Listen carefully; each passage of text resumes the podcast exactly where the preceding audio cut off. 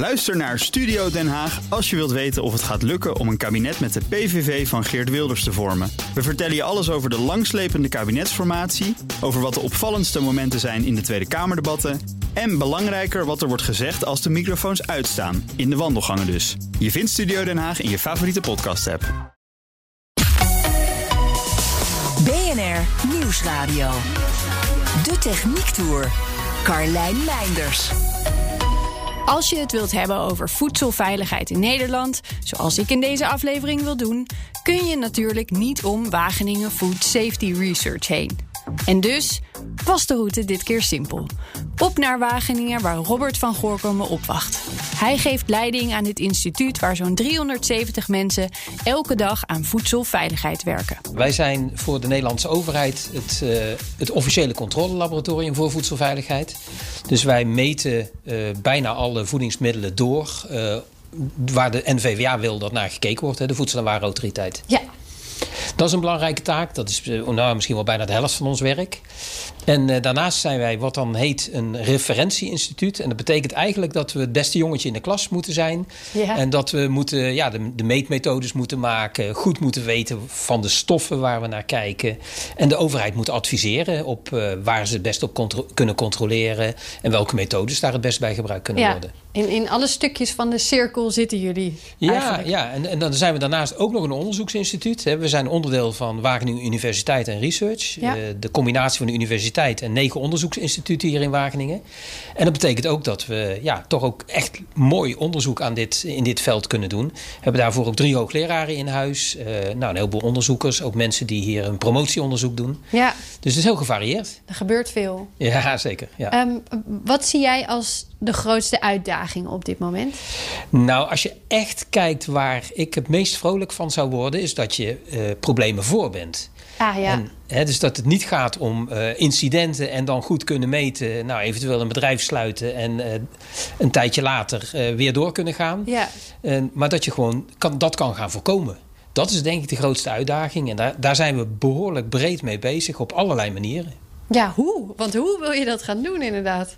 Ja, dat, de, hoe doe je dat? Uh, je, je kunt dat doen door bijvoorbeeld van tevoren over zaken na te denken. En uh, de, de Onderzoeksraad voor de Veiligheid heeft in 2019 een rapport uitgebracht Ja. over um, voedselveiligheid. Opkomende voedselveiligheidsrisico's heet het. En dat was mede naar aanleiding van de fipronil-affaire. Ah, dat weten mensen Hè, fipronil in ei Ja. en, en kip destijds. In, Dat um, was vrij, eh, had een vrij dramatisch effect. Zo, Ja. zijn heel wat eieren doorgedraaid. En dat was voor de boeren natuurlijk uh, geen prettig... Uh, de kippenboeren geen prettig iets. Nee. Maar daar zat, als je daar achteraf over terugdenkt, zat daar gewoon een probleem aan ten grondslag. Ja. Die, in die stallen is heel veel bloedluis die bij die kippen in de nek gaat zitten. En eigenlijk weet je dan natuurlijk van ja, daar willen die boeren wat mee. Want het is heel onprettig voor die kippen. Uh, het is niet goed voor ze. Ja. Dus daar wordt dan wat aan gedaan. Nou, en toen kwamen de Chick Friends met een, een of ander wondermiddel.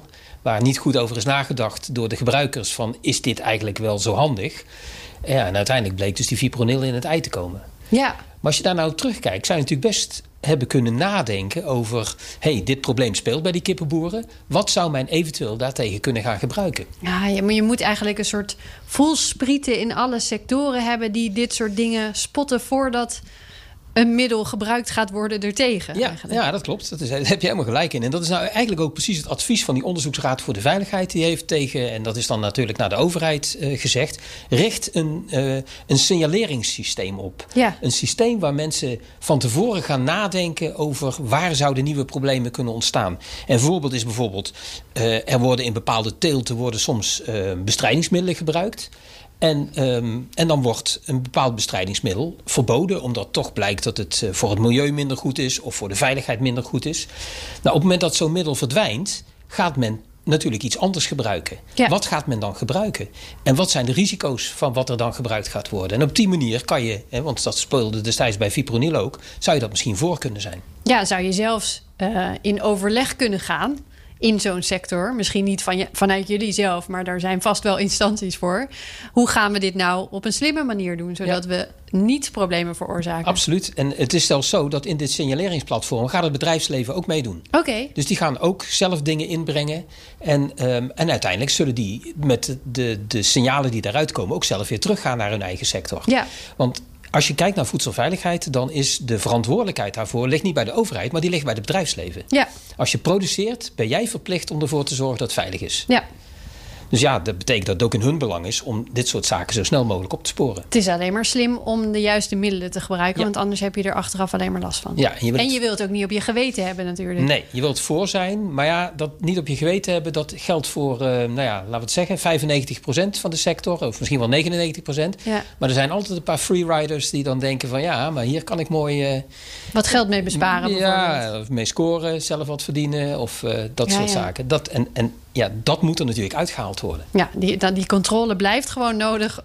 Zeker ook omdat er nog altijd een clubje is wat er niet zo... eh, Ja, en het, het, het hoeft ook natuurlijk niet alleen in Nederland te spelen. Hè. We, we hebben natuurlijk, voedsel is een hele internationale markt. Ja. Dus het kan best zijn dat het hier allemaal 100% top op orde is. Maar dat er dan in een ander land eh, ellende wordt ingebracht. En dat komt dan uiteindelijk toch de voedselketen bij ons binnen. dat de biologische eitjes uit een ander Europees land toch niet zo biologisch zijn bijvoorbeeld. Ook dat kan. En eh, het, ja, zo zijn er ontzettend veel dingen bedenkbaar. Ja. Dus ik heb net had ik het over nou, dat signaleren, dat van tevoren erover nadenken. Ehm, maar je kunt natuurlijk ook gaan meten en, en gaan proberen. Ehm, in de, de, de meetpatronen die je doet. Hè, we kijken steeds meer niet naar één stofje, maar naar heel veel. Breed Ja. spectrum meten. Of daar misschien ineens piekjes langzaam gaan opkomen. En kijken wat dat dan is. En dat je het op die manier kan voor zijn. Dat kunnen we nu nog maar heel, heel beperkt. Maar ook dat is iets waar wij aan werken om dat mogelijk te maken. Ja, want het is eigenlijk dus niet meer. Het is wat minder reactief misschien. Dat je Ja. dus zegt: Nou, het gaat hier mis, mensen worden ziek. We gaan onderzoeken aan welk stofje dat ligt. En dat stofje gaan we overal in terugzoeken. Ja. In plaats daarvan ga je kijken: wat zit er eigenlijk allemaal in? En welke stofjes kunnen een probleem zijn? Absoluut. Natuurlijk, dat eerste moeten we blijven doen, hè, want Ja. dat zal ook blijven voorkomen. En daar zijn ook prachtige voorbeelden van dat werk, ook hoe, hoe dat verder innoveert. Maar ehm, in dit geval kun je proberen het echt voor te zijn. En eh, ja, dat is wel iets waar je natuurlijk eh, eigenlijk het meeste aandacht aan moet besteden. Naast het kijken naar stoffen op een chemische manier, is er nog iets wat hier steeds meer gebeurt. Ernaar kijken op een biologische manier. Het gevaar identificeren nog voor je weet om welke stoffen het gaat. Waarom wil je iets niet in je voedsel hebben? Omdat het een effect heeft op ons lichaam. Een negatief effect heeft op ons lichaam. Ja. Dat negatieve effect kun je natuurlijk ook eh, laten zien buiten het lichaam. Als je weet op welk systeem het in het lichaam reageert, kun je dat ook buiten het lichaam bekijken. En dat doen wij met bioassays noemen we dat. Daar Ja. kijk je naar cellen, dus biologisch materiaal. En dan kijk je wat is het effect van eh, een stof of van eh, drinkwater of van ehm, eh, iets wat van het land komt op die cellen. En op die manier kun je dan kijken, zit daar een negatief effect in? En sterker nog, sommige van onze routine meetmethodes zijn al gebaseerd op dit soort biologische effectsystemen. Ja, dat, is, dat gaat dus al best wel ver. Ja, zeker. En, en, ehm, en daarmee pikken we dus ook nieuwe stoffen op. We hebben het eh, afgelopen jaar, eh, wij- de, bijvoorbeeld de dioxines, dat is, is een stof, gifstoffen die heel persistent zijn. Ehm, dus die heel lang in het milieu en ook in, ons lichaam blijven. Waar, waar vind je die in? Dioxines zijn eigenlijk eh, stoffen die door brand ontstaan. Oké. En eh, met name brand van eh, stoffen waarin ook chloor en zo aanwezig zijn. Ah. Maar bijvoorbeeld, dat zijn dus bepaalde plastics of, of andere soorten. Hè, PVC, als je dat brandt, heb je dik kans dat je dioxines krijgt. Dus heel veel branden kijken wij ook altijd naar dioxineproductie. Maar veel van die testen doen wij met zo'n bioassay. En eh, vorig jaar hebben we ehm, in zo'n bioassay een signaal gevonden... wat we niet aan de normale dioxines konden relateren. En toen zijn we erop gaan doorzoeken. En toen bleek het een alternatieve dioxine te zijn... die we eigenlijk tot dan toe nog niet in het voedsel gevonden hadden. Ah ja. En op die manier ben je dan toch eigenlijk ook een wat groter probleem... kun je weer voor zijn. ja, want die zouden ook weer in allerlei producten kunnen zitten. Ja. Ik moet ook meteen denken aan, eh, aan pannen. Ja, Dat is ja. een hot topic dat op is een het moment. topic, hè? Die anti-kleeflagen in pannen. Ja, Waarvoor wij hier in Nederland ook een grote fabriek hebben staan... die dat spul maakte. Ja. Eh, PFAS. ja, Ja. Ja. Ja, dat is een, eh, een probleem in Nederland. En niet alleen in Nederland. En het, het, het risico daarvan is ook nog eens een keer dat eh, dat eh, niet alleen problemen heeft voor de voedselveiligheid. Maar dat het zelfs de bouw momenteel tegenhoudt door al de verontreiniging in, in, in de grond ook door PFAS. En PFAS klinkt als, een, als één stof. En ik zal maar niet voorlezen wat het precies is, want dan moet ik zelfs nog oplezen wat het is. Maar een ingewikkelde naam. Ja. Alleen, het is niet één stof, het zijn er wel meer dan 6000. Zo, zitten daar 6000 verschillende stoffen in? Ja, en dat zit, dat zit niet allemaal in bijvoorbeeld het afvalwater van zo'n fabriek... of in het blusmiddel wat gebruikt wordt of in die pannen. Hè, want daar zit het allemaal in. Of zelfs geloof ik op kleding wordt het gebruikt, ook als, als coatingsmateriaal. Maar dat zijn allemaal verschillende. Alleen, het zijn er zoveel en we hebben ook nog helemaal geen beeld... van welke nou giftig zijn en welke minder giftig zijn... en wat nou waar voorkomt. Dus ook dat is echt wel een, een uitdaging om daarmee aan de slag te gaan. Hoeveel van die 6000 hebben we in het oog, zeg maar? Nou, dat is, dat is een mooi verhaal. Dus als je kijkt waar uh, voedselveiligheid is, heeft Europese wetgeving. Dus de, de belangrijkste uh, risicobeoordeling gebeurt ook in Europa bij de Europese Voedselveiligheidsautoriteit. Die is nu bezig met de grondige beoordeling van vier van die stoffen. Vier van de 6000? Vier van de 6000, ja. Dat klinkt bijna lullig. Ja, dat klinkt. Nou zijn dat natuurlijk wel vier belangrijke. Ja. Dat, uh, daar mag je wel van uitgaan. Maar Wij... weten we dat al van die 6000 dat er maar vier. Nee, dat weten we helemaal niet. Dus dan nee, weet je ook niet of dat de belangrijkste zijn. Nee, dat, dat, dat, dat zei ik ook niet. Ik zei, het zijn vier belangrijke. Ja, precies. Maar het zouden zomaar niet de belangrijkste kunnen zijn. Ja. En um, wat wij ondertussen in huis hebben, is wij kunnen er al twintig heel Oké. goed meten. Heel gevoelig, op een heel laag niveau. Belangrijke stap al. Ja, is al een stap. Maar ja, dat is nog lang niet die 6000. Dus ook daar zetten we weer zo'n bio-essay in. Dat we kijken naar het effect van die stoffen. Want daar gaat het uiteindelijk om. En we hebben recent hebben we een proef gedaan waarin we ook keken naar materiaal. Um, wat we getest hebben met die bio-essay. Toen hebben we gekeken naar wat kunnen we met die meetmethode voor die 20 stoffen eruit halen. En daar zaten twee van die stoffen zaten erin. Maar dat was ongeveer 30% van het signaal. Oh. Dus dat was nog echt onvoldoende. Er zaten nog andere stoffen in die. Uh, en we hebben ook recent een methode ontwikkeld die uh, veel breder kan kijken naar de aanwezigheid van dit soort stoffen. Um, daar kun je dan nog niet heel gevoelig, maar wel heel veel van die stoffen bekijken. En daarmee hebben we gevonden dat er inderdaad een nieuwe PFAS in staat, die dus blijkbaar ook echt een negatief effect heeft. Want we hadden hem in die bio-essay opgepakt. Ja. Dus met die nieuwe methode hebben we ervoor gezorgd dat we er weer eentje aan hebben toegevoegd aan dat spectrum. En ja, dat zullen we de komende tijd nog wel meer moeten doen, denk ik. Ja, en is het nou ook zo, uh, want uh, er wordt nu dus gekeken naar het effect in cellen. Dat, dat is een beginnetje om te kijken, is het voor ons ook gevaarlijk? Maar er zijn natuurlijk ook uh, verschillende labs die al kleine levertjes en kleine uh, andere orgaantjes weten te kweken. Wil je niet uiteindelijk veel liever ook daarin dit soort dingen gaan ja, testen? Ja, absoluut. En uh, wij behoren tot dat soort labs die dat, die dat doen. Um, wij hebben bijvoorbeeld hier een, uh, een, een, een darm op een chip. Ja. En uh, we hebben ook al uh, in vitro leversystemen om naar, naar zaken te kijken. En we zijn ook wel met andere organen bezig, maar dat zijn wel twee hele belangrijke.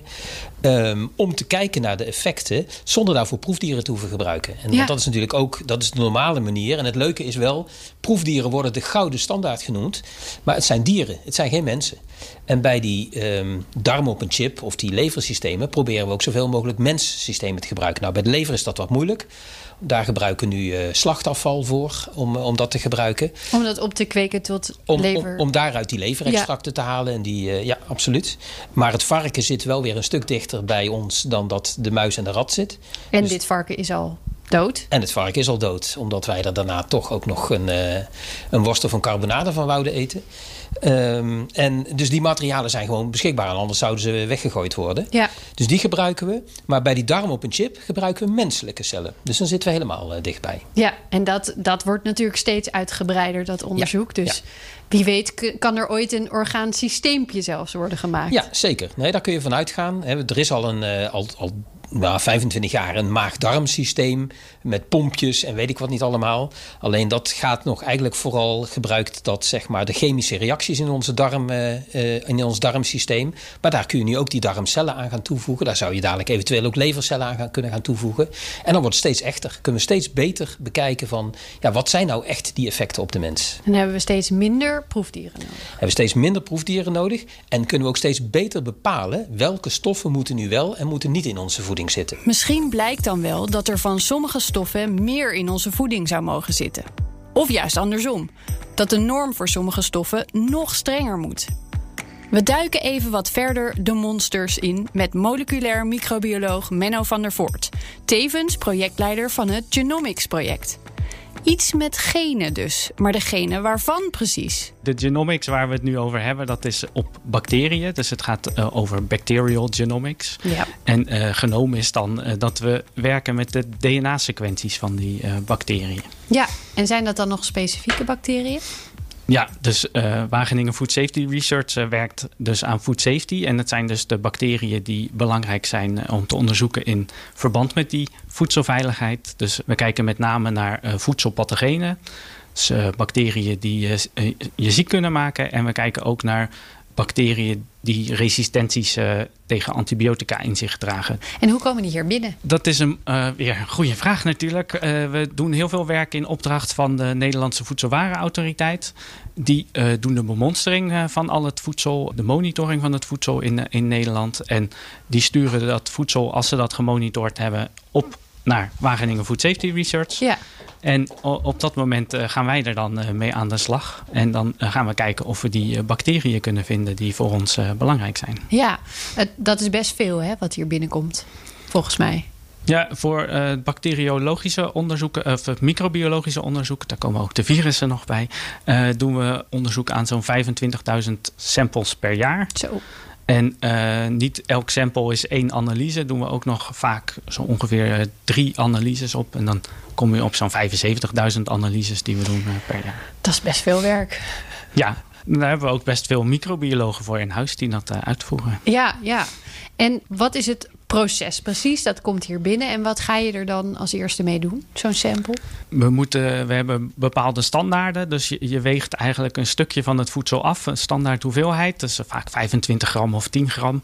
En dan om die bacteriën te vinden moeten we ze eerst uh, opgroeien. Want ze zijn uh, zo klein dat we ze niet in één keer uh, te pakken kunnen krijgen. Oké. Okay. Dus dan stoppen we ze of in een medium, een vloeibaar medium, een soort soep waar je ze dan in, uh, in stopt. En dan kan je dat een dag laten staan in een, op een warme plek en dan groeien de bacteriën uit. Ja. Of uh, misschien bekender bij de mensen is uh, dat, dat we ze direct uitplaten, dus op een agarplaat zetten. En dat je dan een agarplaat krijgt waar je kolonies van bacteriën. Ja, en dan krijg je best wel mooie tekeningen op ja, zo'n je hebt schaaltje. platen waar hele mooie kleuren op ontstaan. Ja. En dan, dat gebruiken we ook om bacteriën dan een specifiek, waar we naar op zoek zijn, dan een specifieke kleur te geven. Sommige bacteriën ja, kunnen we dus heel goed op zo'n plaat dan identificeren. De monsters die ze hier binnenkrijgen, komen soms binnen omdat er een vermoeden is dat er iets ergens mis is. Maar er worden ook routinematig en random monsters genomen. De onderzoekers weten dit als ze aan een sample beginnen. En dat is maar beter ook, meent Van der Voort. Nee, ik denk dat het wel belangrijk is om te weten wat voor onderzoek het is. Zeker ook, want als het gaat om een klacht, kunnen we daar nog vaak wel net weer wat specifieke aandacht aan geven om te zorgen dat uh, wellicht een extra test op doen om, om te kijken of het inderdaad een uh, pathogeen uh, te vinden is in, in zo'n monster. Ja. En, en als je iets vindt wat mogelijk ongezond is, is dat er dan eentje of moeten dat er meerdere zijn voor het gevaarlijk wordt voor mensen? eigenlijk echt of, of het gevaarlijk is of niet, dat is nog een beetje onduidelijk. Er zijn wel studies over van uh, je hebt bijvoorbeeld van salmonella heel weinig nodig. Uh, drie uh, stuks van, van de salmonella zou je ziek kunnen maken. En van de andere bacterie dan weer veel meer. Maar hele harde uitspraken zou je daar niet over kunnen doen. Er zijn, maar er zijn wel regels over. Ja. Dus voor de ene bacterie zeggen we... die mag er niet in zitten. En van de andere bacterie, zoals Listeria... mogen er al 100 in zitten voordat oh, we zeggen wow. dat het uh, dat zijn er gevaarlijk veel. wordt.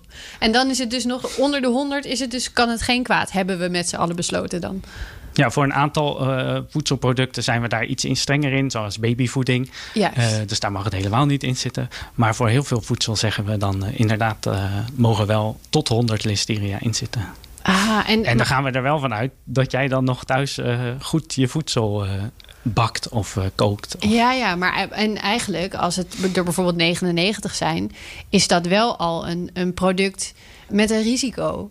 Of een groter risico dan als het er niet in zou zitten. Ja, en ik denk dat dat ook een mooi sprongetje is weer naar de genomics, omdat dat da daarmee, daar komt de genomics uh, dan ook weer in beeld. Ja. Uh, want met de genomics kunnen we goed uh, trends in beeld brengen. Dus voor listeria en een aantal van die andere pathogenen doen we nadat we ze gevonden hebben, doen we ook sequencing, whole genome sequencing. Dus daarmee brengen we het, het DNA van een bacterie in kaart. Ja.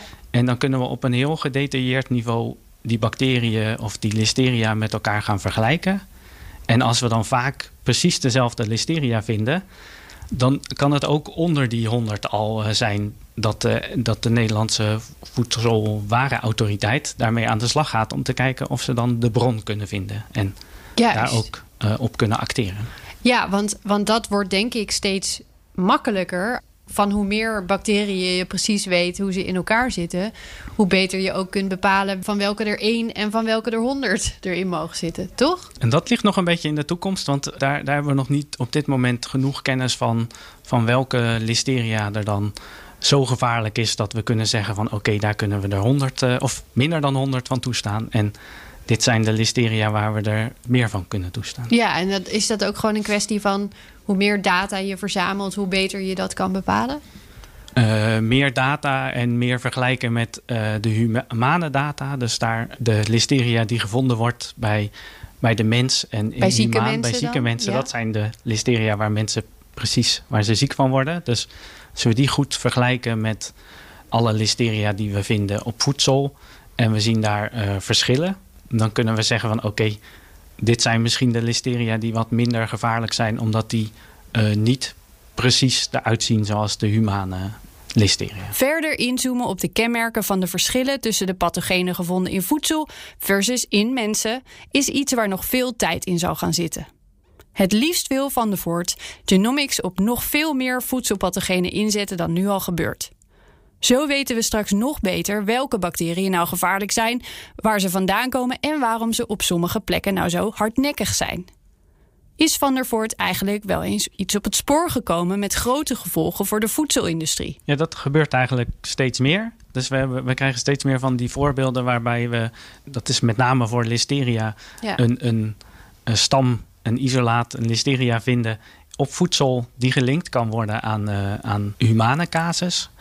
Uh, bijvoorbeeld twee jaar geleden is dat gebeurd toen alle vleeswaren zo'n beetje uit de supermarkten waren. Toen, Oh, dat weten mensen nog wel, denk ik. Dat was best heftig. Ja. Uh, toen, toen, was er dus bij ons in de database een listeria aanwezig, DNA van een listeria aanwezig. En die kon uiteindelijk gelinkt worden aan humane ziektegevallen. En op basis van de informatie die wij hadden van dat uh, voedselisolaat, is toen de NVWA gaan zoeken van waar zou dan de bron kunnen zijn. En daarop hebben ze meer monsters genomen, die zijn verder onderzocht. En uh, toen bleek inderdaad dat ze de bron uh, konden vinden, waar, Ja. waarbij dan uiteindelijk die vleeswaren uit de supermarkt gehaald zijn. ja, want die kwamen daar vandaan. Ja, precies. Ja, ja dat is een heel duidelijke, duidelijke link dan geweest, inderdaad. Ja, en, en we proberen dat eigenlijk voor te zijn. Dus dat niet de supermarkt leeg hoeft, maar dat je eigenlijk al weet voordat er humane gevallen zijn, dat er ingegrepen moet worden. Ja, maar dan moet je En- maar net een sample uit die productiehal hebben, zeg maar. Nou, daarom is het belangrijk om veel te meten en veel van die samples eh, binnen te krijgen. En dat Ja. gebeurt steeds meer. Nou is er nog één iemand die hier rondloopt die ik nog even moet spreken. Ze is Engels, maar geen zorgen, ik zal vertalen. Georgina Ross is cum laude gepromoveerd op iets super indrukwekkends. Een apparaatje dat je kunt gebruiken om allergenen op te sporen met je smartphone. Hoe werkt het precies? A consumer would take a sample, in this case it would be a cookie. They put it into the syringe to the one mil mark. At that point, they use the plunger of the syringe to crush the cookie, and then they withdraw one mil of extraction buffer, which we provide with them, for example, in a kit. They've just filled this up to the one mil mark on the syringe as well. At that point, they leave it to incubate for one minute, and then they inject the extracted solution into the chip. Ja? The chip then carries the sample, it mixes it with running buffer and labeled antibodies, and then it transports it all to the detection well. At that point, we insert the whole thing into the smartphone holder, put some lateral flow strips in, and then the lateral flow does the rest of the work. And it's based on antibody binding that we then just have a positive result for either peanut or hazelnut, or hopefully a negative result telling you that your food is safe to eat. Kort samengevat, je stopt je eigen sample in een spuit, mengt het met vloeistof en spuit dat in de bijgeleverde chip. Daar vindt een reactie plaats. De chip gaat vervolgens met afleesstrips in de smartphonehouder en je kunt met je telefoon zien of er in dat koekje misschien toch noten zitten. Wil je het hele gesprek met Gina luisteren? Dat kan op bnr.nl/slash techniektour. En dat was hem voor nu. Volgende week. Hoe trainen de hulpdiensten voor noodsituaties? Tot dan vind je alle afleveringen van de Techniek Tour online en in de app. Ook Hugo Reitsma vind je in de BNR-app. Superhandig die BNR-app. Je kunt alle programma's live luisteren, breaking nieuwsmeldingen. Je blijft op de hoogte van het laatste zakelijke nieuws. En je vindt er alle BNR-podcasts, waaronder natuurlijk de belangrijkste, Boeken zijn in de wijk. Download nu de gratis BNR-app en blijf scherp.